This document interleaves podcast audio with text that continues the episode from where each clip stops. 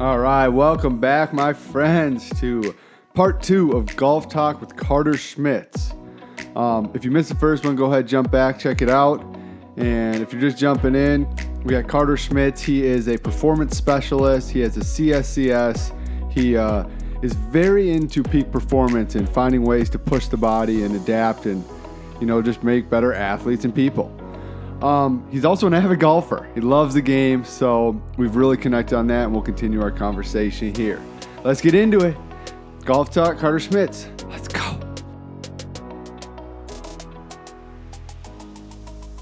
A question for you. As you as you were going through this transition to becoming a PGA pro, and as you you notice your game improving, what what was kind of the last piece to come around? Do you feel like did you feel like you were a pretty good ball striker, and it was a short game that was lagging, or or maybe the other way around? Like, like what were your thoughts there?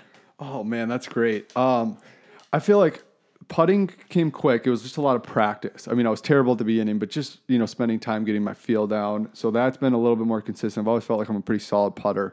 Um, controlling my ball off the tee. I used hit massive slices, so I still don't have the most control off the tee, but actually being able to play the game and figuring out where it's kind of going.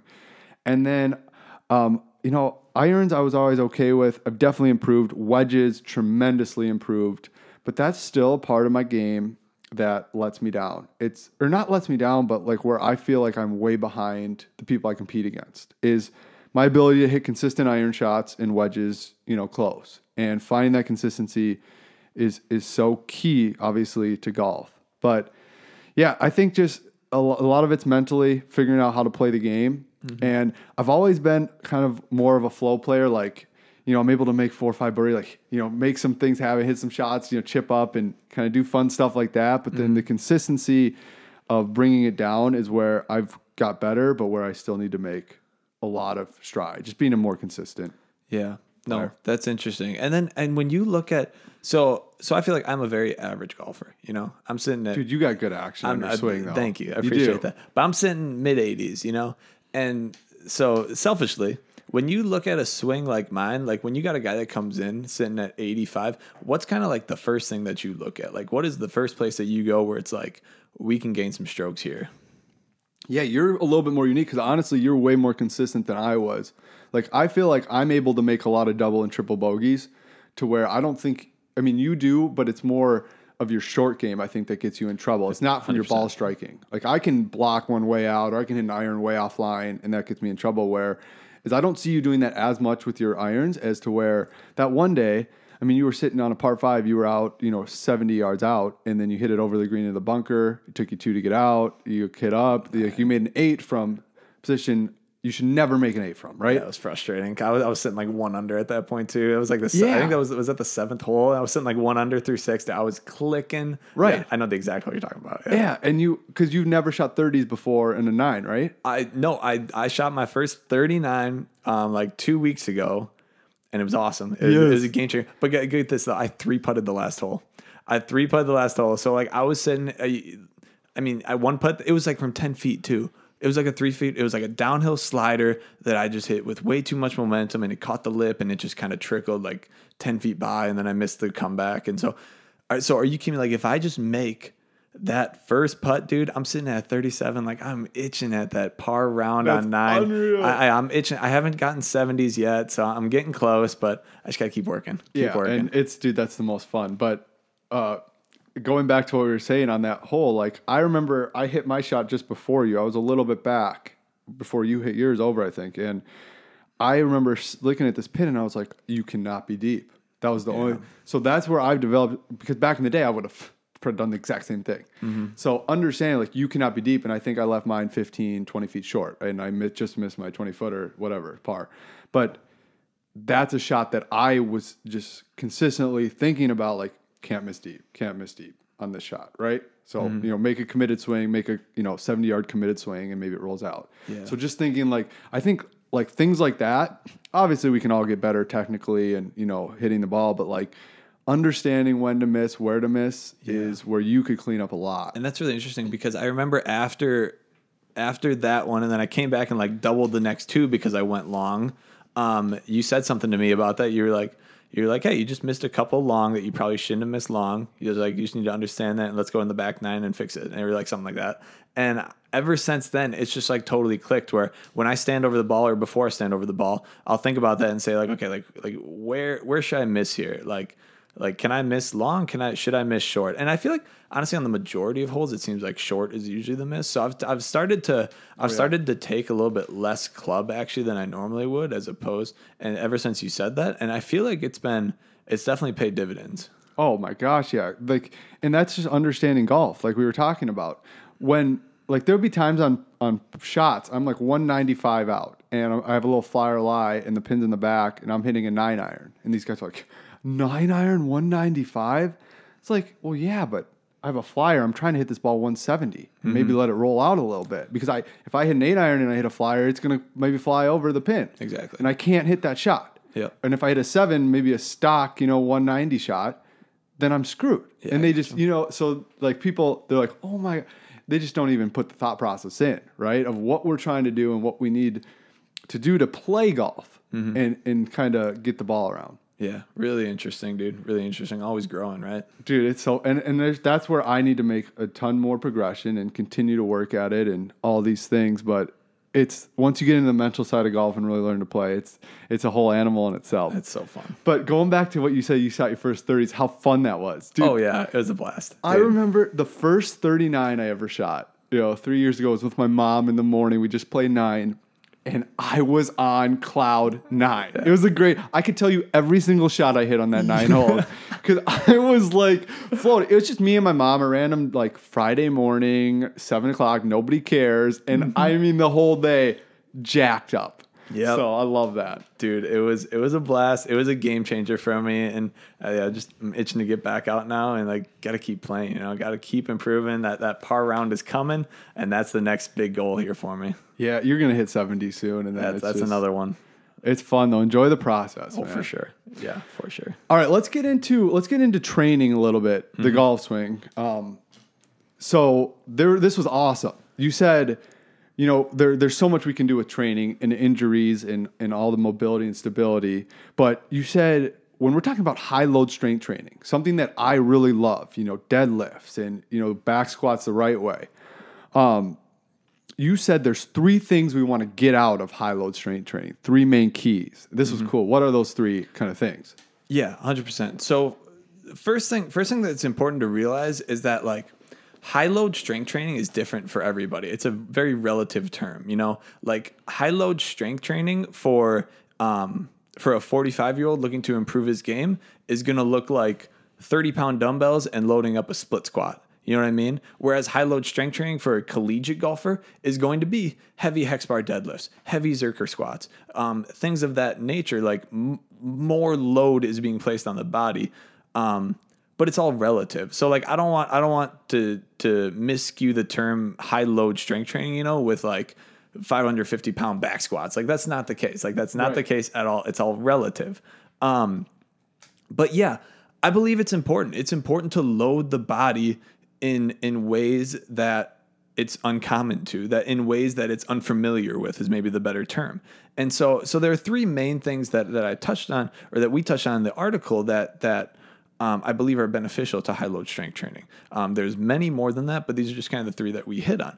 And so, number one is establishing a generic force production ability. So, the reason we want to do this is because the golf swing is such a forceful motion. There's so much going on in the golf swing in regards to creating force at different joints and in different muscles and translating this force into a rotational angular velocity. And so, mm. teaching our body how to, number one, handle these high force loads is important. And number two, building a sort of this force reserve is very important. And what I mean by that is, so you know let's just let's throw an example out there so let's say it just random numbers let's say it takes 100 newtons to hit your max golf swing 100 newtons of force well if 100 newtons of force is your max, then every golf swing that you take is going to feel like a max effort. And to anybody out there that's trained that has gone through like a one rep max, like that takes its toll. Like you are toast after that one rep of max effort. Yes. So if we can establish through training, through high load training, the ability to get to produce 200 newtons of force or to produce 300 newtons of force, all of a sudden that 100 newton golf swing feels a lot easier and it's a lot easier to recover in between swings. It's a lot easier to recover in between rounds because we have this foundation or this this well of force per se that we can draw upon. And and further, if we if we take it a step further, now we can produce 300 newtons of force. So maybe we can up our 100 newton swing to 125, 150. All of a sudden, we're producing more force, which is, which is translating into higher torque and higher angular velocity, creating higher club head speed and hitting the ball further. And so it's just all, it's this chain reaction of events. And so, first and foremost, uh, create generic force, create general force, establish a force reserve. And then we need to translate this force into some sort of power um, because you know the golf swing is fast. It's velocity driven. And so an important piece of the golf swing is power not so much force but force is the base of power. Mm. power is equal to force times velocity. So force is an important component of power which is then going to translate into the golf swing. Number two we want to connect the kinetic chain. And so with high load strength training we're going to be utilizing compound movements, mm. um, lunges, split squats, uh, bilateral, both bilateral and unilateral squats, deadlifts. Um, there's so many different compound based movements we can load the body. And the reason we want to utilize these is because we want to connect the kinetic chain. We want to build efficiency. Um, if we look at the hex bar deadlift, all of the force is being produced in our lower body per se. But our upper body is utilizing the tool. Our upper body is utilizing the hex bar. And so, how are we bridging this gap between the lower body strength being created and the upper body tool utilization? Well, it's this big bridge we call our core. Our core, our lats, our obliques, all of this sweet stuff in the middle of our body that's connecting our lower body strength that we're producing and our upper body tool utilization. So, how can we connect that chain? How can we teach our body to build tension and build this sort of stiffness that allows us to transfer forces efficiently in the golf swing.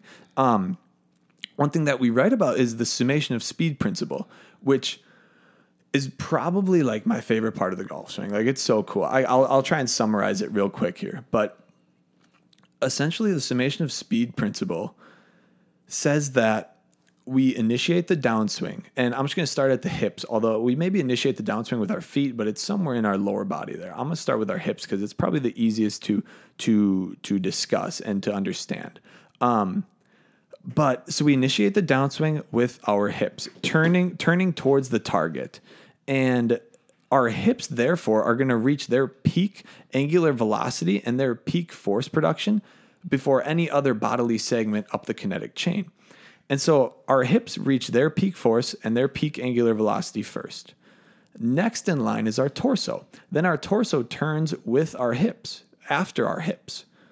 And so our torso creates its own force, but it also compounds upon the force that was created at our hips. So now the force and the angular velocity that's being created at our torso is faster, it's stronger mm. than what was created at our hips.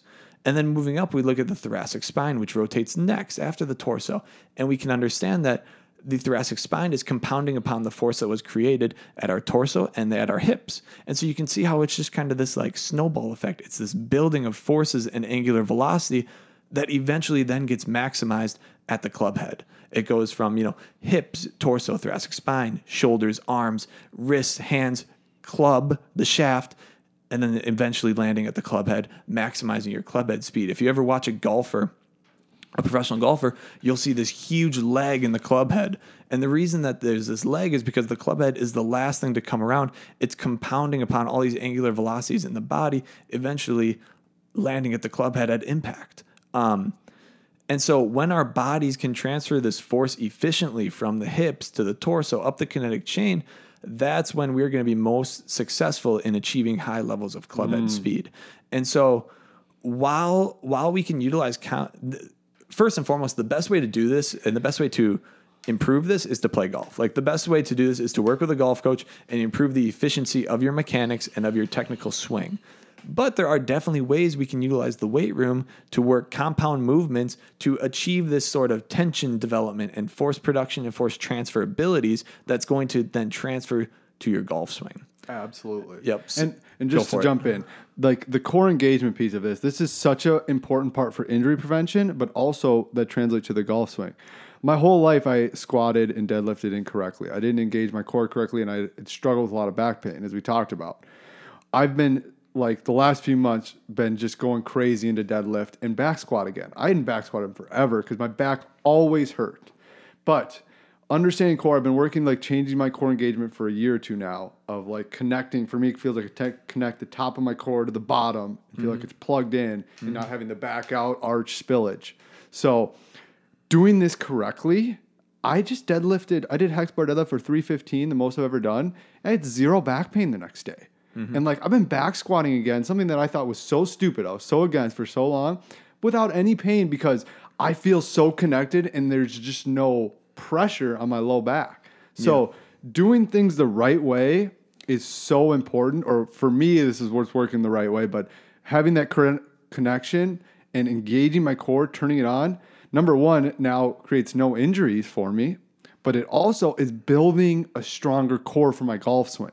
And now I can engage my core better because I used to, of course, have back spillage in my swing. I'd get too long because I would get disconnected. My core would, my butt would stick out, and I'd lose some disconnection in my swing. So it is definitely all connected. Yeah, no doubt about it. And it's through the mechanism of this high load strength training that we see you're probably training your core in the best way possible. Um, you know, we talk about doing core training and like doing sit ups is not core training. Like we need to understand that for the golf swing.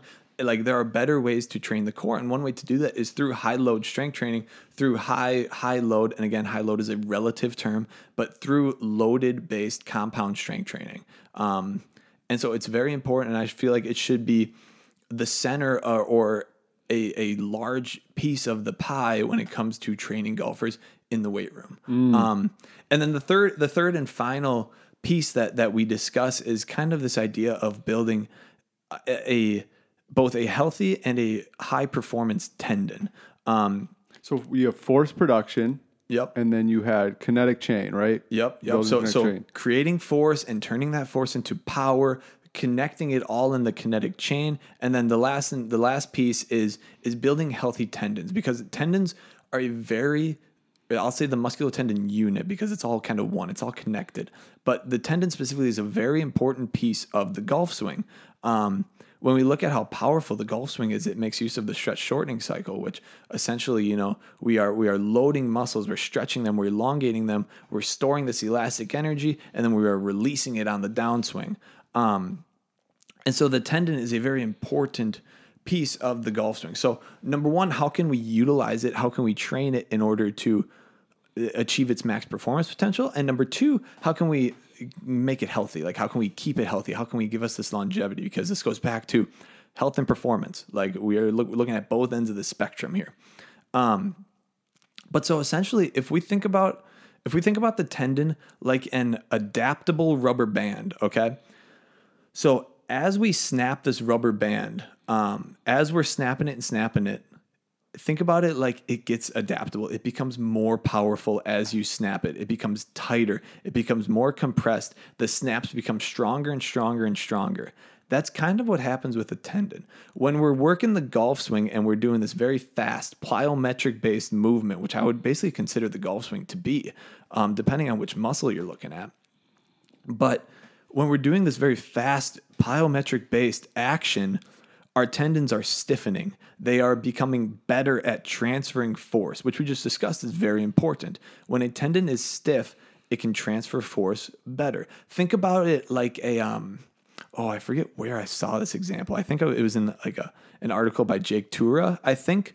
Um, so I want to give him credit, but think about it like you are pulling a tire. Okay. You're pulling a tire and you have three different tools to pull that tire. You have a rubber band, you have a rope, and you have a metal rod.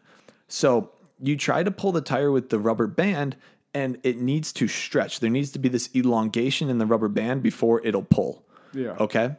So that rubber band doesn't transfer force very well because there's this there's this big piece of having to elongate first, having to build tension, and then pull. The rope is a little bit better, but there's still this this leg that you got to remove in the rope before the tire will pull. Before you can transfer your force on the pull into the tire and move the tire. Now a metal rod, there is no leg. The moment you pull that metal rod, the tire is moving with you. You are transferring that force very quickly. And that is essentially what we are doing when we are training fast, when we're training for performance and plyometric based. We are building tendon stiffness and transferring force quicker, which is awesome. But at the same time, if that rubber band gets too tight, it's going to snap. It's going to snap. It won't be able to absorb force. It won't be elastic enough. Awesome. And so we need to, at the same time, while we need to balance this kind of tendon stiffness and performance side of training with some sort of tendon elasticity and building elongating the tendon and allow giving it the ability to absorb force correctly. And the one way that we can do that is through higher load strength training, going through movements at a slower pace under load, which if we load a movement, you just are going to move slower, like it's just going to happen due to the load. Um, and so by doing that, we can elongate tendons and we can make them more elastic and make them, in a sense, healthier per se. And that will pair very nicely with the performance side of golf where we are moving fast, plyometric based. And don't get me wrong, like plyometrics are an important piece of the strength training program. Like we will absolutely make use of plyometrics and med ball throws and um, and and and and bounds and even sprinting and stuff like that, like very plyometric based things. But it's important that we balance these with high load strength training, long duration isometrics, things that we are putting the tendons mm. under high load for extended periods of time. And that will eventually lead to healthier tendons, and that will pair very nicely with, with the performance side of building tendon stiffness. Um, so that's just an important gray area that we need to navigate. And one way that we can do that is through high load strength training. And I mean, now this goes back to the recovery piece, the hydration, the nutrition, the you know pliability, deep tissue muscle work, you know massaging, starting to build that elasticity, bring the muscles back to their you know natural length, and then create some of that you know so it's not so stiff and tight that ability for injury. Yeah. And this is all like TB12. You know, mm. have you read his book? No, no, I haven't. Oh my God, he would just just have a field day with this with you because this is all about his longevity. You know, you want to definitely be able to create force and create that quick twitch fire, but at what cost? You know, you need to be able to absorb the tension and all those things that come with it. Mm-hmm. Yeah, so. it's all a balance, dude. And that's one thing I talk a ton about is like navigating the gray area. And like there are so many different gray areas that we need to navigate just in life in general. And so that's why I, I, talk about all the time. You know, I've talked about it a bunch today. Is like health and performance, tendon stiffness and elasticity. You know, mobility and stability. There are all these different like spectrums that we need to navigate, and we need to find the the interdependence between these two things.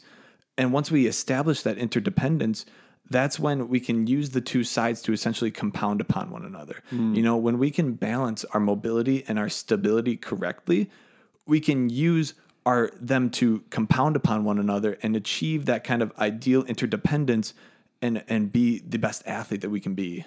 Love that, dude. What what mobility uh, exercise and stability? You know, some of the top ones you'd recommend for anyone listening or you know, for me that I could implement to kind of help these things. Yeah, yeah. I mean, there there are so many that you can choose from, um, and there's so many coaches out there, like on Instagram, that are discussing these things that, that you can go look into. But a big one that I that I push for is like 90-90 for hip mobility. Yes. So kind of like where you're on the ground, you're working simultaneous external rotation of one hip, internal rotation of another. Um, if you get to the point good enough there where you can take your hands off the ground and lose the assistance, we can also get some really great core work in there too. So that's a big one that I push.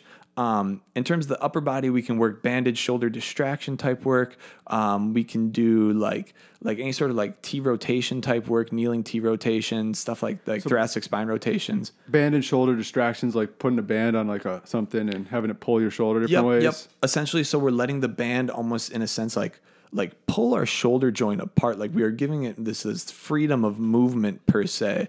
Um, and, and, it gets we get really into the weeds of like of like what's going on there, but but for the sake of this, I, I don't think we need to.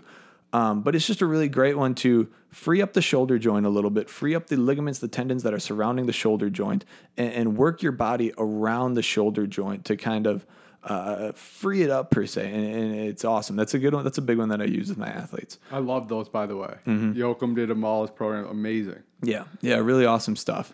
Um, we can look at like uh, half kneeling, like windmills are a great one too. Even like uh, like Turkish get ups, while they're very much a stability based exercise, they also work a ton of mobility based on the different movement patterns that we're utilizing as we work the Turkish get up and stuff. Is Turkish get up where you start on your butt and kind of roll over to Uh, yep, the yep, side? exactly, Yeah, yep. So you got up. you got a weight locked out and ahead of you or above you essentially, and you're like rolling to your arm, and then you're kicking a leg through, getting up to your knee, and then you're standing up from there. yeah with with your weight holding something. Yep, exactly, exactly. great. Yep. So that's a big one.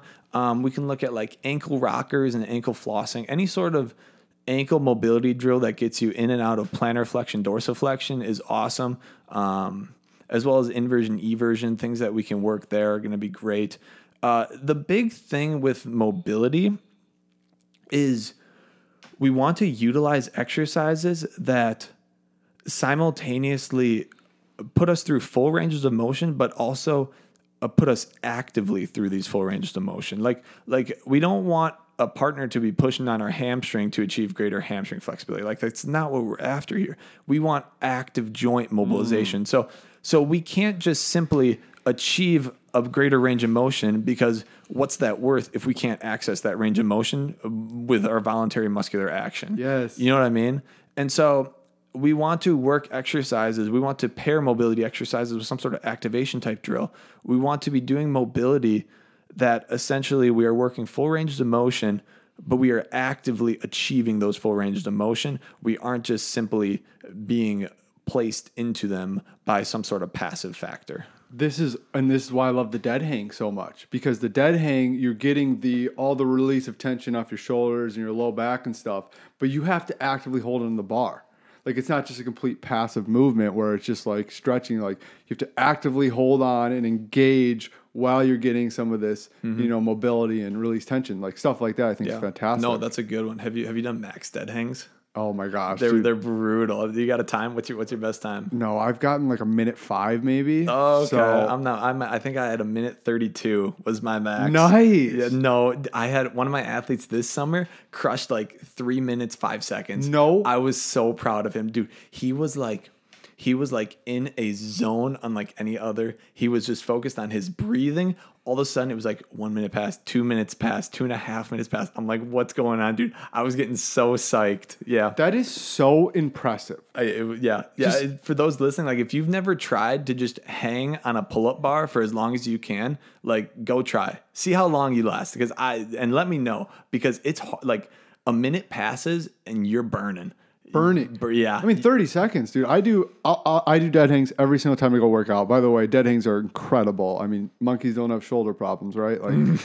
you got to be able to hang. It's just so good for you. But it's awesome. Anyway, like I hang to start all my workouts, and I'll usually do you know sets of 30 to 45 seconds. You know, I'll do like three or four of those with other stuff to get my body engaged before I do a compound lift. And like you said, pushing a minute is nasty for me. And it's a lot of the grip strength. That's where my goes first. I notice my grip strength goes really quickly. So three minutes, dude. Hope that Yeah. guy. I, I was impressed. I was so impressed. I was blown away. Unbelievable. Um, all right. Some other exercises, you know, let's go into compound lift. Somebody out there who just has some time to, you know, hit some lifts, maybe they're at your average gym, you know, what are some key compound lifts you'd recommend? Yeah, so so the big one that I recommend when we when we look at loading is probably the hex bar deadlift. Like that's probably one of the first ones that I go to, um, simply because it's very comfortable. You're in a balanced position, a bilateral squat position. The the grip on a hex bar being neutral is much more comfortable on shoulders than any sort of like straight bar would be. I really don't straight bar deadlift ever with any of my athletes. Um, we just because I don't train power lifters. Like why would we? Straight bar deadlift. Like we don't need to per se. Right. Um, so the hex bar deadlift is a big one. Goblet squats are awesome. Um, any any sort of like uh, lunge variation, like forward lunge, backward lunge, side lunge, Cossack squats are awesome. Um, let's see, Bulgarian deadlifts are big for me and my athletes, both rear foot elevated and front foot elevated. Bulgarian deadlifts are huge. Um, and, and yeah, so that would probably be that would be where I start probably. Are you doing with a lot of your lunges? Are you p- going on your front toe, or are you doing full foot on the ground with your front foot? Yep. So it depends. It kind of depends on how heavy we're loading them. Um, and, and lunge work, I'll usually always do full foot. Um, but if we're doing like split squat work, and Yeah. especially the first couple of of of warm up sets, we'll usually elevate that front heel to get some additional ankle stability work, um, um, and get some additional activation down there. And what type of things are you looking for, uh, like form wise, like in a in a Bulgarian split squat, or just say a squat? uh, They're two different movements, but like, what things do you see cause a lot of, you know, pain and injuries, or what things you try to correct right away? Yeah, for any sort of unilateral type work, if we're looking at Bulgarian split squats, we're looking at the hips primarily for me. Um, I'm trying to keep the hips as even as I can. You know, it's tougher as you get into higher loads, but you're trying to essentially keep the hips in a in a a horizontal and level position while we're moving through this movement because that will that essentially tells us that we are transferring force correctly or or in a better position through our unilateral movement than we would be if one hip which usually whichever foot is back that hip will tend to dip. Um, and so if we can keep that up and keep that level it shows that we are correctly activating kind of that hi- that back glute and we are we are transferring force in a better position than we would be if we were dipping. Um, so that would be the big thing i look for there. Uh, in terms of squats it really depends on the person you know because uh, on one hand you'll you'll you'll run into a lot of different theories on back squats you know i try i try not to fix lifting lifting techniques too much um because I want the athlete to kind of feel their technique. Like I don't I don't want to tell them, hey, let's sit our butt backwards, let's stay on our heels, unless it's like a, a very big problem where they're like clearly raising up on the front of their toes. But to be honest, if they're struggling to get depth, what I'll probably do instead of like correcting their form is I'll just throw like two and a half pound plates underneath their heels, or I'll elevate their heels in some way. And usually that like automatically fixes any sort of technique errors. Because, and what else that that also tells us then is that maybe they're lacking ankle mobility, which is a pretty common thing. Um, and so that's probably where I would look first when we're looking at bilateral squats. Um, but like I said, in general, I try not to uh, correct technique through through my words.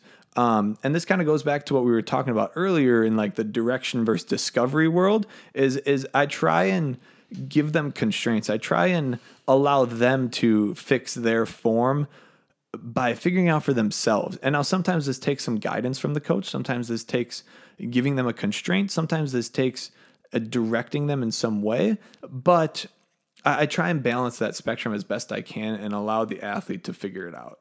I love that, man. I mean, the feet thing too is a huge one. I know, like, I didn't connect my feet to the ground for so long. My toes would come up in my squat mm-hmm. all the time, and I was like, I was getting mobi- I would get low in my squat, but I was compensating by doing other things, and it was losing my connection. So for me, like feeling, I feel like my toes. I always lift without shoes on, but I feel like I just connect my toes in the ground. They really pull on the ground, and that's been such a good way for me to engage my feet instead of letting you know, just going back onto my heels and like my feet are just doing nothing. Yeah, You No, know, the feet are often overlooked by strength coaches and just like athletes in general. It's like we got to understand like all movement basically starts at the foot, right? Yeah. I mean, the golf swing starts at the foot. The backswing starts at the foot. The way we initiate the backswing is with shear forces at our feet. Like, like all all forces because we're we stand on two legs, we jump on two legs, we run on two legs. Like it all starts at the foot. And if we can't transfer force efficiently through our feet, through our ankles, like it's all getting dissipated before it even reaches the golf club. You know what I mean? oh my gosh, yeah.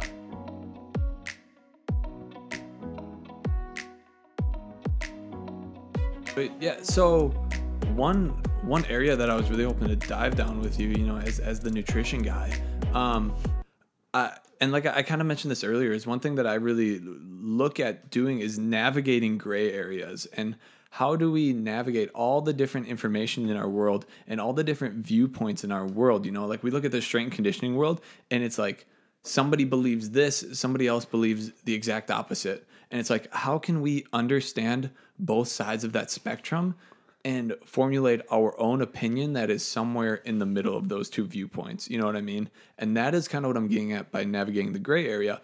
And so, what I want to dive into is I don't, there might not be a subject where this is more prevalent than nutrition. Like somebody out here believes the keto diet is the magic, the magic bean. Somebody out here believes that like paleo is the thing. Somebody out here believes intermittent fasting is the thing. And it's like, how do you take all of this information in the world and all of these different theories and viewpoints, learn from them, and formulate kind of your own interdependent, holistic Austin Harrington nutrition? That's all. I mean, awesome. And because all those diets work, you know, people great, crazy good results, and they're like committed to the diet, right? Mm-hmm.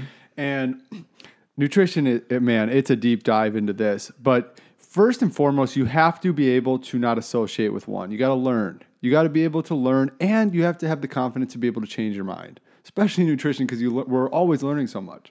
So even if something's worked for you for so long, you have to be able to grow and learn. For me, intermittent fasting's changed my life, and I, I'm a huge fasting proponent proponent of it.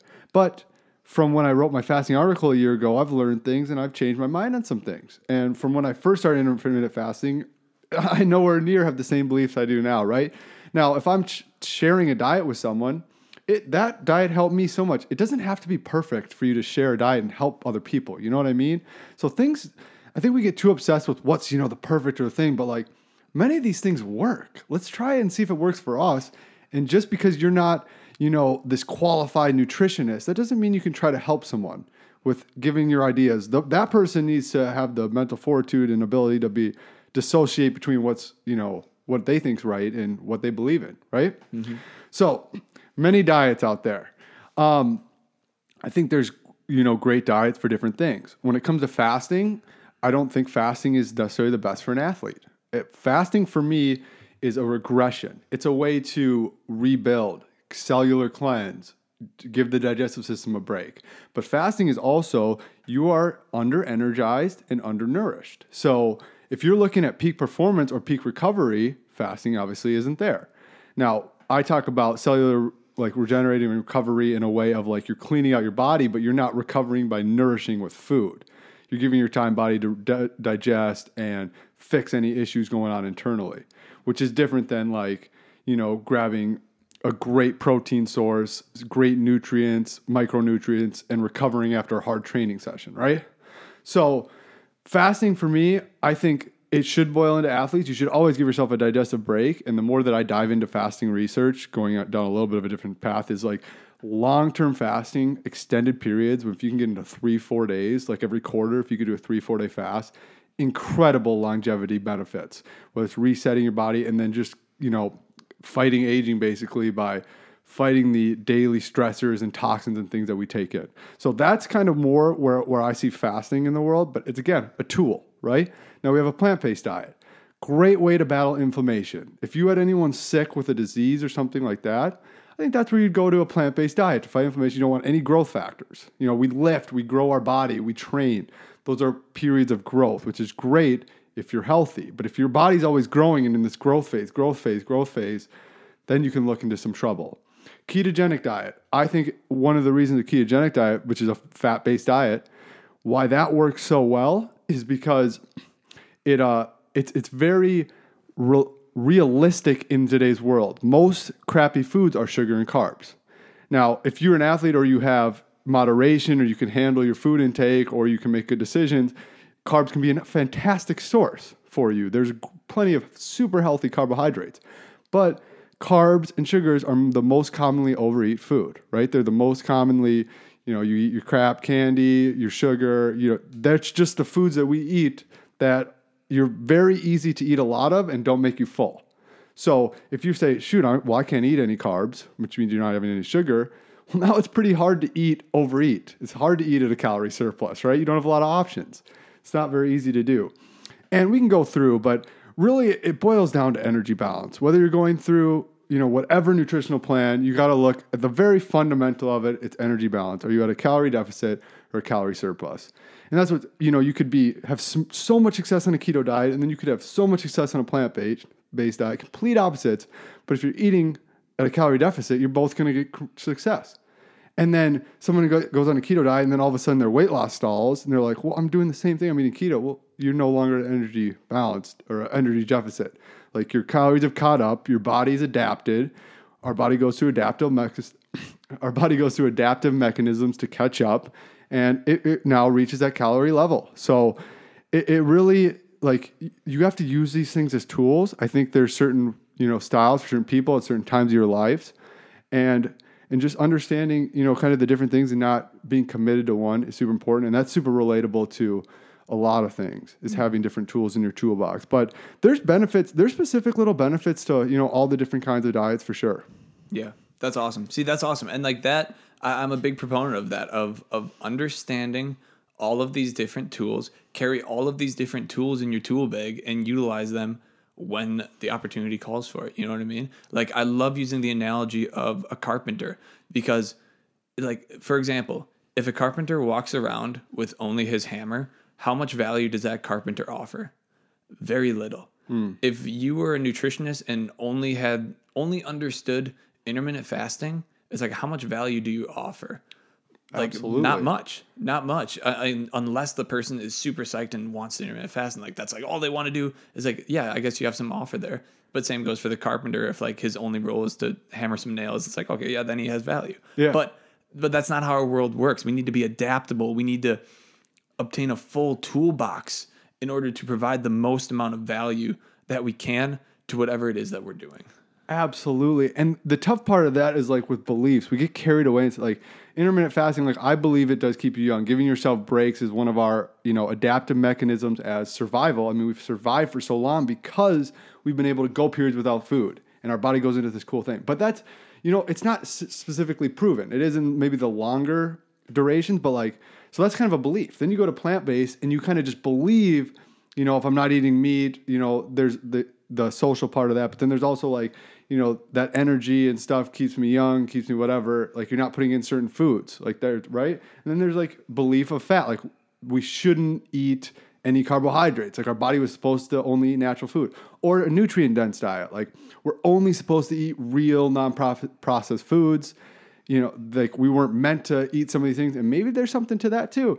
And then there's, you know what, Cal, like like Layne Norton here. I I took his course, unbelievable he's like one of the top nutritionists in the world, and he's like, it doesn't really matter the source as long as it's just calories. You know, the calorie energy balance. You know, mm-hmm. there's micronutrients that you want to get. There's certain supplements you should take, but I don't care what you eat. It's energy balance. You know what I mean? Get your macros in order. So you have to.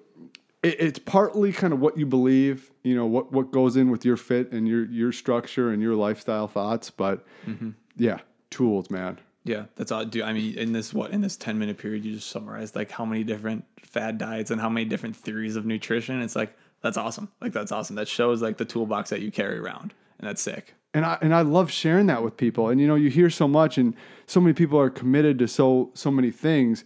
But really, what it boils down to is you can get all this education. Because I wanted to get my master's in nutritional science. Like I was pretty set on it for a little bit, but I just keep coming back to it's all what can we actually do and what are people actually going to sustain in their life. You know, we could come up with the perfect diet. We could look at the science and find out how someone's going to live 180 years. David Sinclair thinks people could live forever. But who realistically is going to fast 3 days and only eat this and only eat that like what are you actually going to do in real life? And how are you going to have fun? How are you going to go have a couple drinks with your friends or how are you going to go to this social setting, but then also do it more optimally? You know, what does your lifestyle look like? So when it really boils down to nutrition, it's like, what are you actually going to do? Yeah. Yeah. You bet. No, dude, 100%. It's like you carry around the toolbox, but like, can you utilize the tools? Can, can, do yes. they, do they give you value? It's like, it's awesome. Dude, this has been an awesome conversation, man. Um, this is definitely going to be a series. This, we, yeah, I'm down. We have so much to dive into, and then you know everybody listening, we have Carter's. Uh, he's writing an article on this, so you know we're I'm going to help him out a little bit. You know he's going to pick my brain, but stay on the lookout for Carter Schmitz. He's going to have an article, Mechanics of Golf, whatever it is. It's going to be awesome when that comes out. And then go follow Carter. You know, follow him on Instagram, Facebook, wherever. Where else do you hang out? What's your take? Uh, Instagram's probably the main one for me uh, at Coach Carter Schmitz or Coach underscore Carter underscore Schmitz. Um, that'll be the main one. That's where I push out the most content, and then um, link in the bio there can push you to my blog, which is where I produce some longer, more deep dives into some different topics that I'm passionate about. I love it, man. And you'll be tagged in all my stuff. So, you know, we've only got into a little bit of the training, but if you have questions for Carter, I mean, I know you love talking about this stuff. Yeah, you so. betcha. Fire him at me. Yeah, hit him up. All right, Carter. Uh, I'm just gonna give you my last little question here, but I just wanted to say, first of all, man, I'm grateful for having you here, dude. A gratitude for what you're doing and you know the path that you're chosen and the passion you live with. You know, training these athletes, man, it's really important. And I also love the drive for golf. So grateful for what you're doing, man. Thanks for coming on. No, I appreciate it, dude. I, I can't thank you enough for having me. Absolutely. All right, last question, bud. So let's just say hypothetically, you know, you're this coach down the road and you you've you've kind of built this empire, you're doing all the things you want to do, you have all this wealth and knowledge, and you you have a new athlete. And for some reason, you know, you have this athlete, you can only tell them three things. You only have a few things that you can tell them. And what are those kind of, you know, maybe more life lessons, not technical. What are your three things that'll help them live healthy and happy and just you know, help them live a more fulfilled life? What are your three things? Yeah. Yeah, first one first one for me is is believe in what you're doing and do it to the best of your ability. Um, and have you read the book Fred Factor by by like Mark Mark Sanborn, I think it is.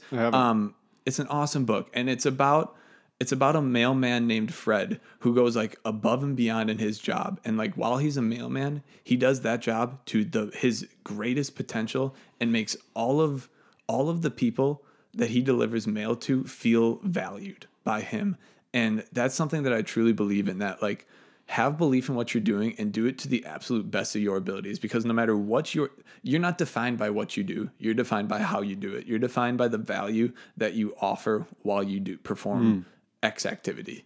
Um, so that's something that I truly believe in, and that's something that I've carried with me w- through this phase of my career as I work in the business world and as I transition to coaching. It's like, it's like I want to provide value no matter what I'm doing, and and I want to empower growth in others and myself, no matter what the means or what the vehicle of that growth is. Hmm. Um, so that's really important to me. Uh, number two is understand and then act. So I believe it is imperative that we we fight to understand and we dig deep to understand everything that's going on as much as we can before we act, before we choose a side. Um, and this goes back to kind of the idea of like navigating the gray areas. Like back in my day, I was so quick and eager to pick a side and have an opinion on things that like I didn't even understand the other side of the spectrum. And you need to in a sense put yourself in someone else's shoes. Like like if i believe this in the strength conditioning world i need to go seek out somebody who believes the exact opposite and i need to put myself in their shoes and see where they're coming from because that's going to make me a better coach. That's going to probably land me by understanding where he's coming from by understanding where i've been. That's going to put me in a place that's better than simply un- only understanding my side of that spectrum. Mm. I'm going to be able to meet somewhere in the middle. I'm going to find interdependence between these two ideas, and that's going to help me grow. That's going to help push me up my mountain per se. Um, and that and that leads me to my last one, which is help somebody else up their mountain. Um, fight to empower growth in others. That's something that I I fight and I try to do every single day. Is I want to help lift others up their mountain because I believe in doing so, I will be lifted up mine. Um, you know, a, a stronger you makes a stronger us, and that's something that I truly believe. So, so fight to empower growth. Um, try and help somebody else up their mountain today. You're a bad man, Carter Schmitz. Appreciate you, bro. I appreciate Woo! you, man.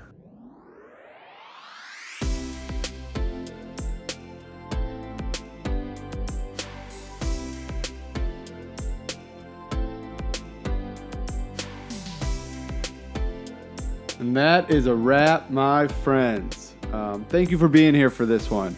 It was a really fun one, talking golf and really going into fitness and stuff. I, I really enjoy these types of conversations. So thank you, Carter, for coming on, spending your time here. Um, everyone, go give him a follow. He hangs out on Instagram. It is at Coach Carter Schmitz. And he's got a blog going. It's really good stuff, so check him out. All right, let's keep practicing. Let's keep working. You know, go work out, train, do whatever you can to get better each day.